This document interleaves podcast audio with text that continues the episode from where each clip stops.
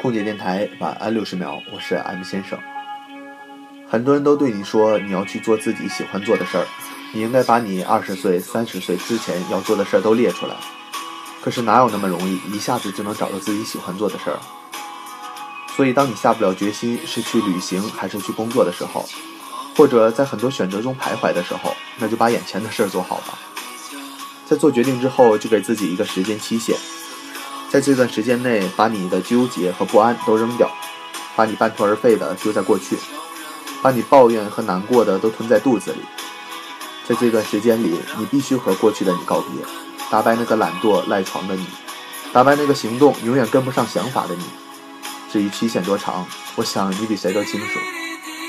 谁都不知道明天会发生什么，但只有行动才能决定下一秒的你的未来。